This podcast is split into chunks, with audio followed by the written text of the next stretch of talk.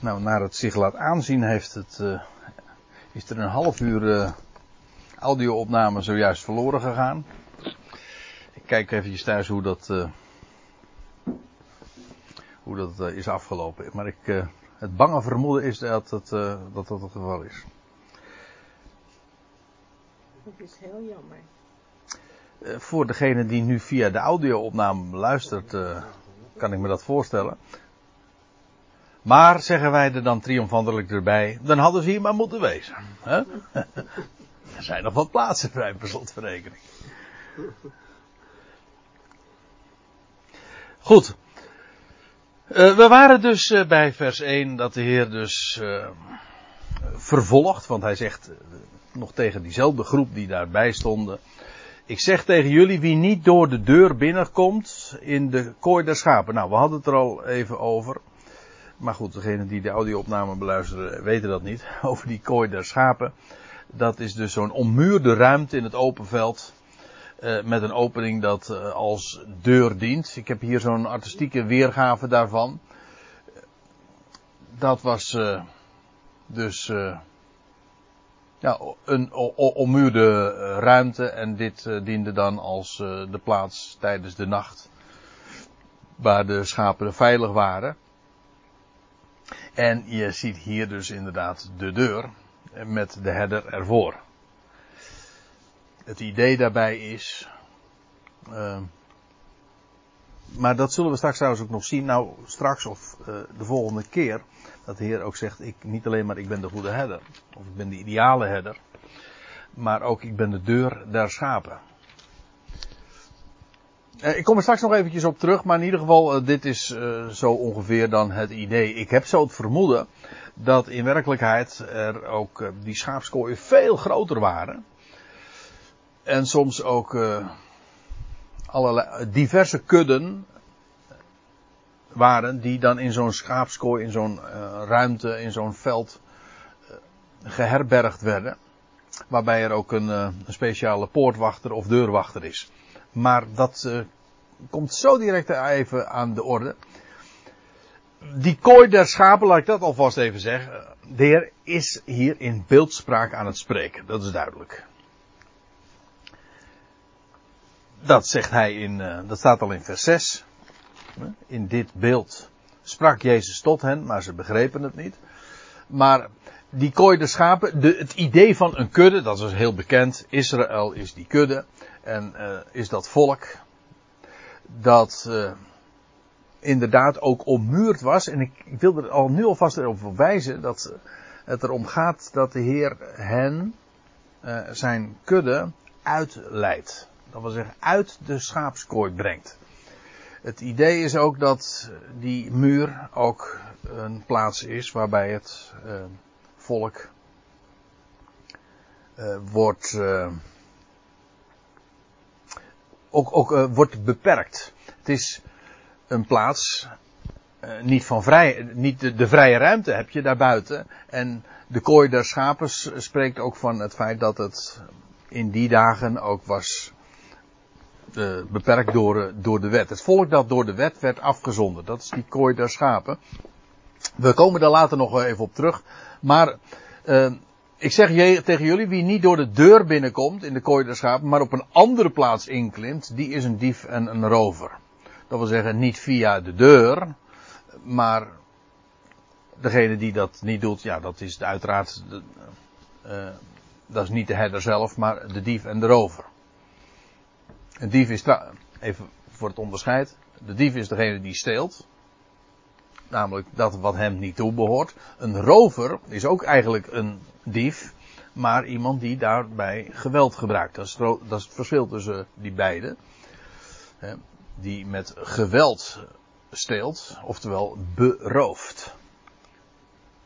En kijk, de Heer, eh, in vers 6 lezen we, in dit beeld sprak Jezus tot hen. Maar ze begrepen niet wat het was dat hij tot hen sprak. En dan weet je ook meteen dat die dief en die rover uh, hier beelden zijn, typen zijn van de fariseeën. Heel, heel terecht ook, want ze maakten namelijk aanspraak op de kudde. ten onrechte. Dat is wat een dief doet. Die pakt iets wat eigenlijk hem niet toekomt. Dat is wat die fariseeën ook deden. Ze maakten aanspraak op, op het volk, om te onderwijzen enzovoorts. Maar uh, dat was onterecht. Feitelijk was het diefstal. Ze pakten in feite ook van de Heer af wat. Uh, zij claimden de leiding van het volk. Maar de Heer had gezegd: Jullie zijn mijn volk. En ze schuwden daarbij ook geen geweld. Maar goed, dat lijkt me nogal duidelijk, want dat zie je steeds duidelijker. Dat ze stenen opwerpen en dat ze de Heer zelf probeerden om te brengen. En, dat, en binnen een half jaar zouden ze dat ook daadwerkelijk doen. Deze man hadden ze eruit gegooid. Kortom, uh, een dief en een rover. Maar wie binnenkomt door de deur, ja, de enige juiste, correcte, legale weg, ja, dat is de herder van de schapen. En Christus zelf voldeed daaraan. Hè? Hij is degene die via de legale weg binnenkwam. Hij voldeed aan wie Israëls Messias, namelijk de ware herder zou zijn. Weet u trouwens, dat Israël heel vaak, we, komen daar, uh, dat zal waarschijnlijk vooral het onderwerp voor de volgende keer zijn. Israël is vaak de kudde. Heel dikwijls bij de profeten, bij Jezaja, Jeremia, Ezekiel. Je zult nog uh, op allerlei plaatsen ook gaan zien. Maar de Messias die wordt aangekondigd. Al eerder zagen we vanavond van hij wordt de Ben Adam genoemd. Hij wordt de zoon gods. Heet hij met recht ook. Maar hij is ook de herder. Heel dikwijls wordt dat uh, ook geprofeteerd. Hij zal het volk leiden als een kudde. Ik moet er ineens aan denken van, je leest ook als, uh, hij zal hen straks ook uh, voorgaan als herder. En dan, dan wordt er gesproken over de woestijn. Dat hij het, het, volk van Israël zal verzamelen als een, als een kudde. En dat, dat zal zijn in Bosra. Maar Bosra betekent schaapskooi. Het is een eigen naam. Het is een plaats in de woestijn. Waar het volk verzameld zal worden. Maar het betekent schaapskooi. Dus is dat niet bijzonder? Dus er zitten heel veel uh, profetische linken die uh, met dit beeld ook meekomen. En die uh, ongetwijfeld ook nog ter sprake zullen komen. En feitelijk een ware koning, dat is, en die het volk in staat is te leiden, die heeft zijn opleiding ook genoten als, als een herder. Er zijn prachtige bijbelse voorbeelden ook van. Ik denk,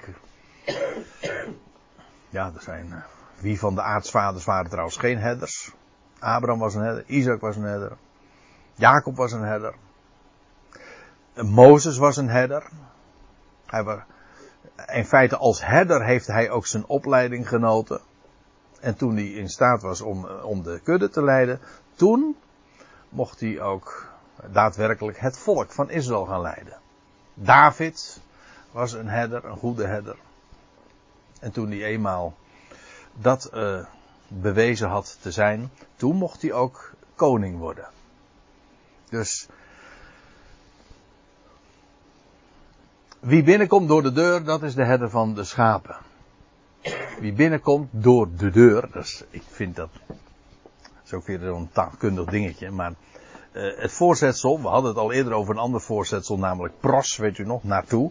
Maar uh, je hebt ook uh, het, het, voorzetsel door. Hè? In het raam, onder het raam, boven het raam, door het raam. Maar een door, het voorzetsel door, dat is ook een deur. Dat is leuk hè? Ja, ik denk niet alleen aan het Engelse woord door. Het Engelse woord door. Dat, het, uh, dat, uh, dat is ons woord deur. Maar uh, als je door iets heen gaat, ja, dan vervult dat woord eigenlijk de functie van een deur. Als ik door, uh, noem even wat. Misschien me nou net even geen mooi voorbeeld uh, te binnen. Als ik door de tunnel ga, dan ga je in de tunnel. Je gaat eerst naar de tunnel, dan ben je in de tunnel en dan ga je uit de tunnel. Maar dat is eigenlijk door, laat ook zo'n een beweging zien. Zoals uit een beweging uit, uitspeelt. Hè. Je gaat Je, komt er, je zat erin en je gaat, komt eruit. Door drukt ook een beweging uit. Namelijk, je gaat er door. Je gaat erin. En vervolgens kom je eruit. Dat is door.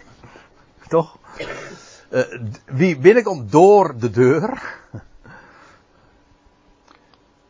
Dat is, die is, uh, maar wie binnenkomt door de deur is herder van de schapen. Staat trouwens, dat niet de herder. Ik kom er straks nog even op terug. Maar herder. Die is herder van de schapen. Namelijk de rechtmatige eigenaar van de schapen.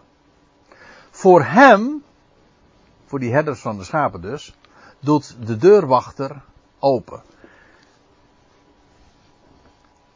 Over de herder, over de kudde, over de deur.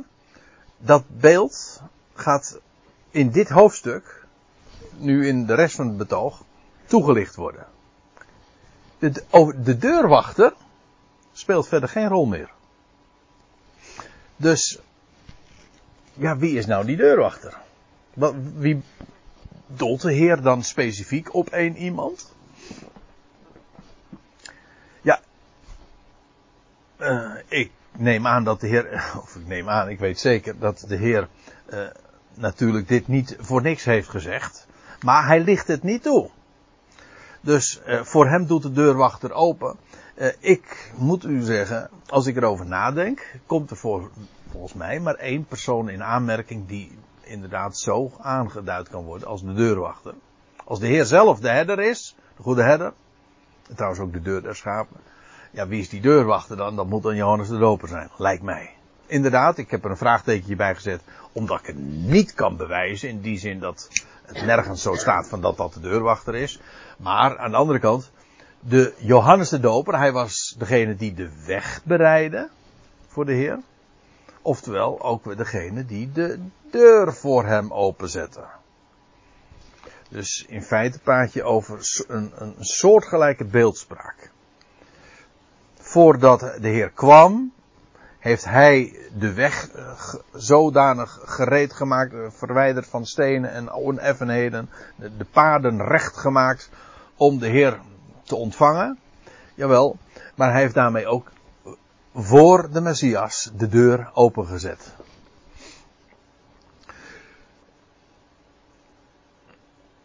Er zijn eh, diverse beelden voor, die, voor, voor de functie van Johannes de Doper. Hij wordt in Johannes 3 genoemd de vriend van de bruidegom ook. Dat is ook een, speciaal, een soort van eh, ceremoniemeester. Dat is degene die ook uh, feitelijk de bruidegom introduceert. Hier is hij degene die de herder introduceert. Letterlijk introduceert, dat wil zeggen die hem naar binnen leidt. Voor hem doet de deurwachter open. En de schapen horen zijn stem. Ja, dat is niet die van die deurwachter natuurlijk, maar die van de herder natuurlijk. De schapen horen zijn stem. En de eigen schapen roept hij bij name. Of bij naam. Dat is wat een herder doet. Eh, de eigen schapen. Hé, hoezo? De eigen schapen?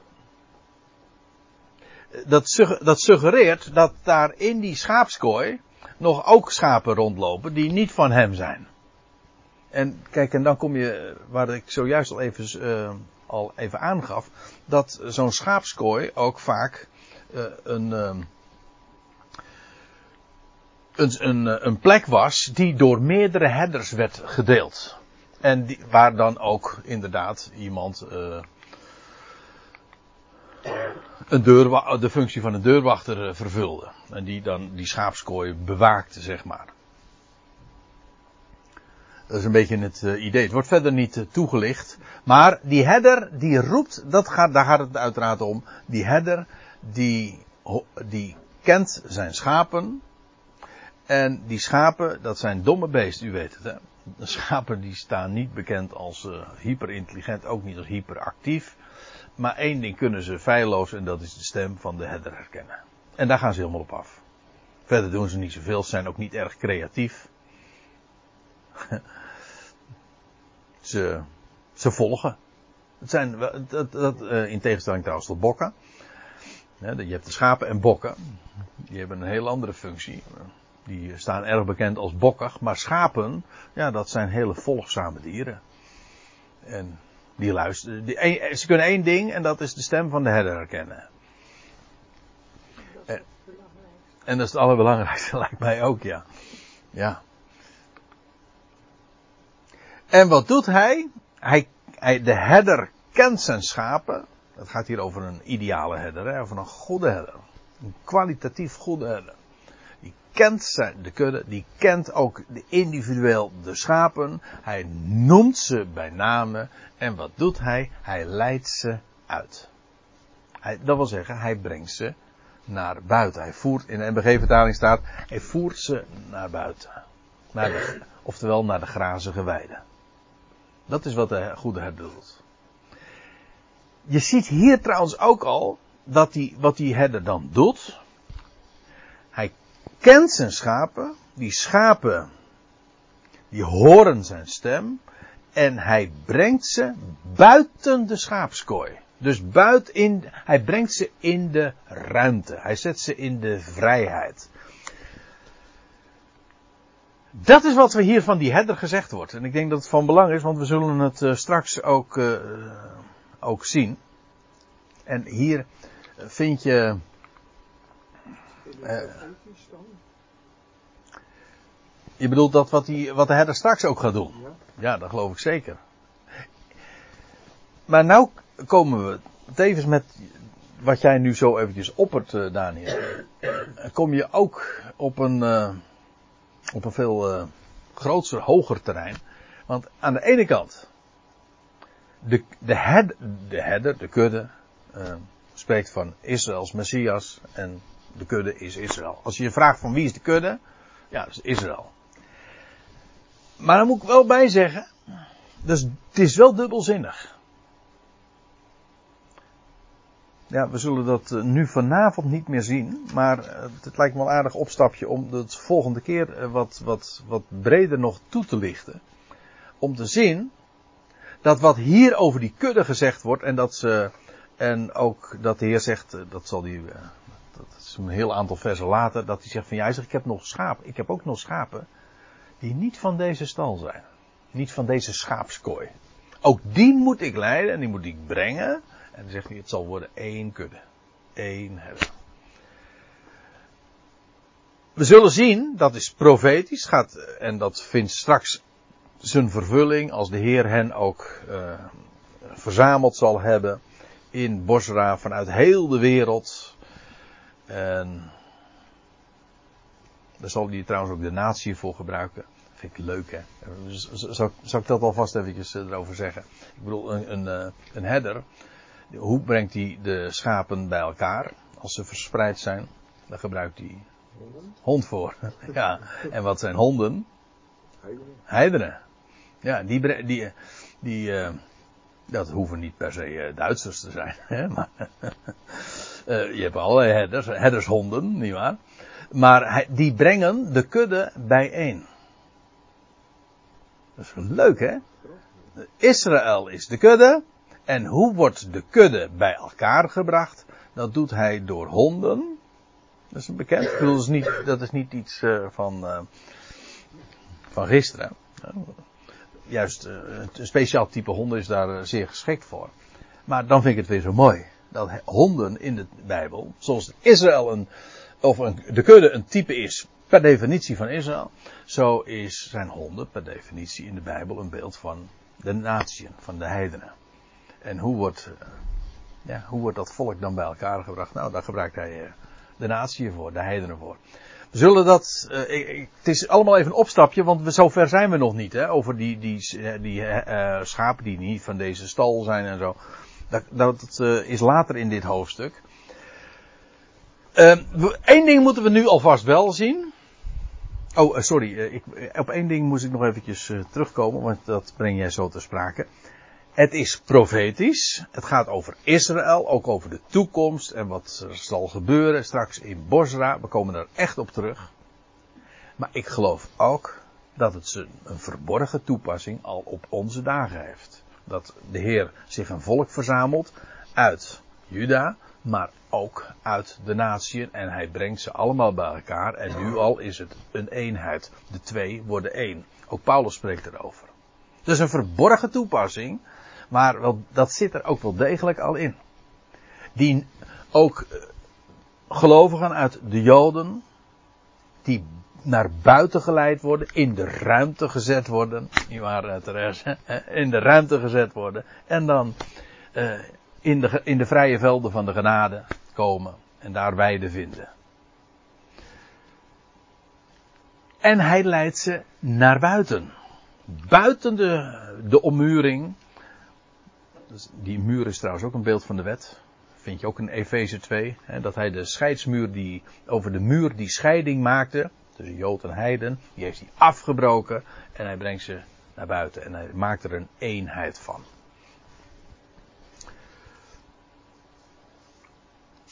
Hij leidt ze uit. In de ruimte, in de weide zet hij ze naar buiten. En ook dit sluit weer direct aan op het, op het voorgaande, de geschiedenis van die blindgeborene. Want wat gebeurde met die blindgeborene? Die werd, doordat hij uh, in aanraking kwam met de Heer en, en genezen werd. Ja, wat gebeurde er? Hij kwam buiten te staan. Nou, dat is precies wat er gebeurt als je de Heer volgt. Je, komt, je wordt uitgeleid. Gods volk, hè? Gods, uh, Gods volk wordt uitgeleid. Ja? Is ook opwekking. Gods volk wordt uitgeleid. Zij gaat in vreugde voort. Ja. Maar dat, daar, zit, uh, daar zit heel wat aan vast. Maar het is ook een, een geestelijk principe. Degenen die zijn stem horen, ja, die blijven niet in de schaapskooi, maar die gaan naar buiten. In de ruimte, in de vrijheid. Hij leidt ze uit. En wanneer hij zijn eigen schapen zou uitdrijven, eh, namelijk buiten de schaapskooi, dan gaat hij voor hen uit. Dus wat hij doet, hier is de gedachte, uh, hij brengt de schapen uit de schaapskooi. Ja, weg, eruit uit, eruit drijven. Maar een, een, een herder, wat doet hij dan vervolgens als ze buiten zijn? Dan drijft hij niet meer. Dan gaat hij gewoon vooruit. Die, en, schaap intuïtief gaan ze, eh, volgen ze gewoon die herder. Nou, daar zit geloof ik meer aan vast dan ik nu zeg hoor. Want het is denk ik een, echt, een, een, echt een vak. Ik bedoel, we hadden het net over meul maken is een vak. maar uh, wat dacht je wat? Een, uh, een, een herder zijn. Hè, en een, uh, zeker ook in die dagen. Nou, daar kwam heel wat bij kijken. Afgezien nog van de, van de gevaren, van wilde dieren, et cetera. Maar het idee is, en daar gaat het hier nu eventjes om. Wat een herder doet, hij gaat voor de schapen uit. En wat een schaap alleen doet, is gewoon volgen. Uh, ik zou haar zeggen naar apen. Maar Niet, de kudde wordt niet gedreven. Nee, ze volgt de, waar, waar de herder geweest is. Nou, daar gaan, de, daar gaan de schapen ook naartoe. En ik moet zeggen. Ook al weet ik dat de kudde in de eerste zin, in de directe betekenis van het woord, een type zijn van Israël. Zie je hier wel degelijk ook algemene, universele waarheden. Ook waarheden die voor ons waar zijn. Namelijk, we volgen hem. En daar waar hij is, daar gaan wij ook naartoe. Wanneer hij zijn eigen schapen zou uitdrijven, gaat hij voor hen uit. En de schapen volgen hem. Waarom? Ja, omdat ze zijn stem kennen. Omgekeerd is het ook zo, dat is vers 5. Maar een vreemde zullen ze absoluut niet volgen. Het staat hier op een hele of uh, ja, sterke manier in, het, in, in de MBG-vertaling, die zullen ze voorzeker niet volgen. Doen ze niet. Nee, die stem herkennen ze niet. Dat geldt trouwens voor meer dieren. Die, uh, ja, hoeven maar de, scherm, eh, de, de, stem van de, van de eigenaar te horen. En... Een vreemde zullen ze absoluut niet volgen. Maar ze zullen van hem wegvluchten. Waarom niet? Ja, waarom? Omdat ze de stem van die vreemde niet kennen en dus ook niet herkennen. En daar ook niet uh, op ingaan. Sterker nog, ze, ze vluchten daarvoor weg.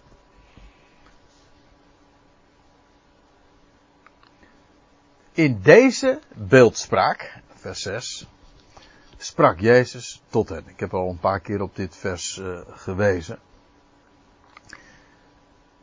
Sprak in deze beeldspraak sprak Jezus tot hen, namelijk degene die die blindgeborene hadden uitgeworpen. Maar ze wisten niet wat was, wat hij tot hen sprak. Wel mooi, ook met die, met die beeldspraak. Praat je hier dus over leidslieden, maar ze begrepen het niet. Zodat je zou kunnen denken van, eh, ze waren niet alleen blind, maar ze waren ook nog eens een keertje doof. Ze begrepen, ze, hoorden het niet, ze, ze verstonden het niet, zo moet ik het dan zeggen. En daaruit blijkt trouwens ook nog iets. En dat is dat ze niet tot zijn schapen behoorden. Want mijn schapen kennen mijn stem. Die, die, die, die herkennen mij. Zij dus niet. Jezus zei dan nogmaals, zoals in vers 1, Amen, amen. Ik zeg tot jullie, ik ben de deur van de schapen. Kijk, bij ons, daar, had, eh, daar hadden we het eventjes voor de pauze nog over. Eh, bij ons, eh, wij denken bij een deur vaak aan een plank voor het gat. Maar dat is dus eigenlijk niet wat de deur is. De deur is gewoon de doorgang. De doorgang, ja.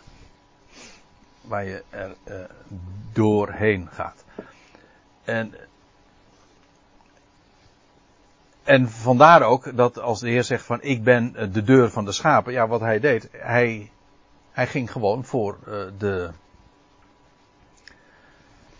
Ook ter bescherming in de nacht. Ging hij voor die opening eh, liggen. Lag hij dus met recht in de deur. Hij zei: Ik ben de deur der schapen.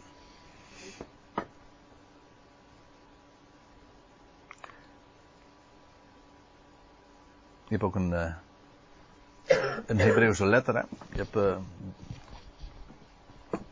de, de vierde Hebreeuwse letter, dat is de Dalet. Dat is een letter, dat betekent het getal 4, maar ook eh, net als Romeinse letters, of Romeinse letters, dat zijn ook cijfers zoals u weet. Eh, Maar dat is met Hebreeuwse letters ook, zijn ook cijfers. En de vierde letter, dat is de Dalet. En- Maar het Hebreeuwse woord voor deur is Dalet. Dalet, ja. En het vijfde letter is een venster. Dus dan begrijp je ook van dat als die beeldspraak van dat er als een deur gesloten wordt, ja, dan gaat er een venster open. De vier heeft te maken met de dood trouwens. Wordt afgesloten en vervolgens krijg je de vijf van het venster dat open gaat. Ik wilde er nog wat over zeggen, maar ik kom er even. Allen, zegt de Heer in vers 8, alle die voor mij kwamen, die zijn dieven en rovers. Maar de schapen luisteren niet naar hen. Alle die voor mij kwamen dat en, met, en zich aandienden als herder. Maar die, dat waren valse pretenties. Maar waarmee de Heer dus eigenlijk gewoon aangeeft van die maakte valse aanspraak op mij, op, eh, op het herderschap en op de kudde. Maar eh, de schapen luisteren niet naar hen.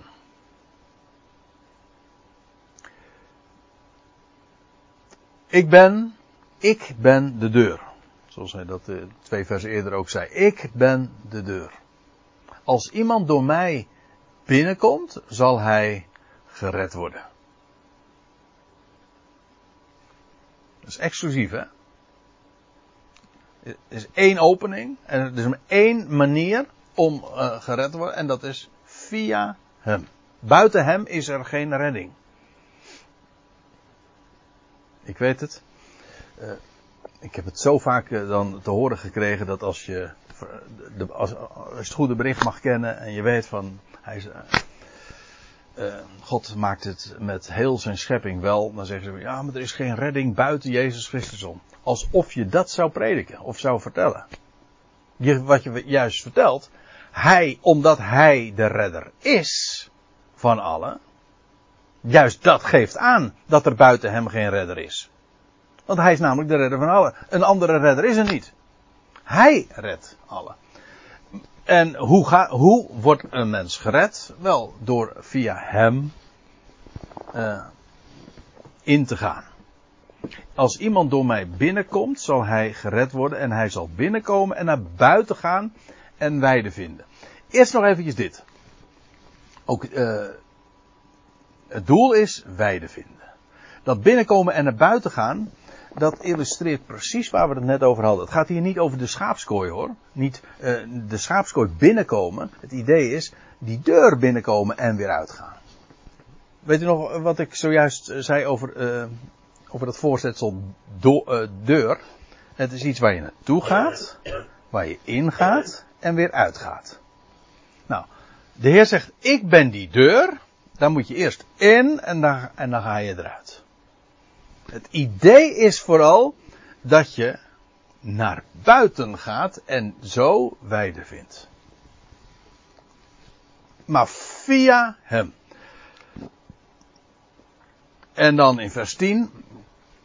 De dief komt niet dan om te stelen. Die heeft maar één doel en dat is uiteraard wat zijn naam ook betekent. Namelijk dat uh, toe te eigenen wat niet van hem is.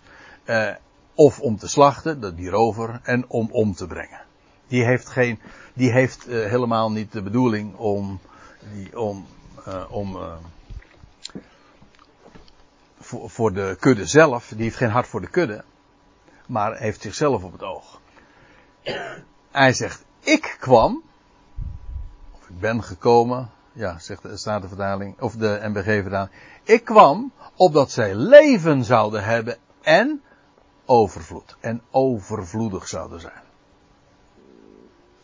Ja, nou, als je nou vraagt van, wat is nou die redding waar de Heer het over heeft? Hoe redt de Heer?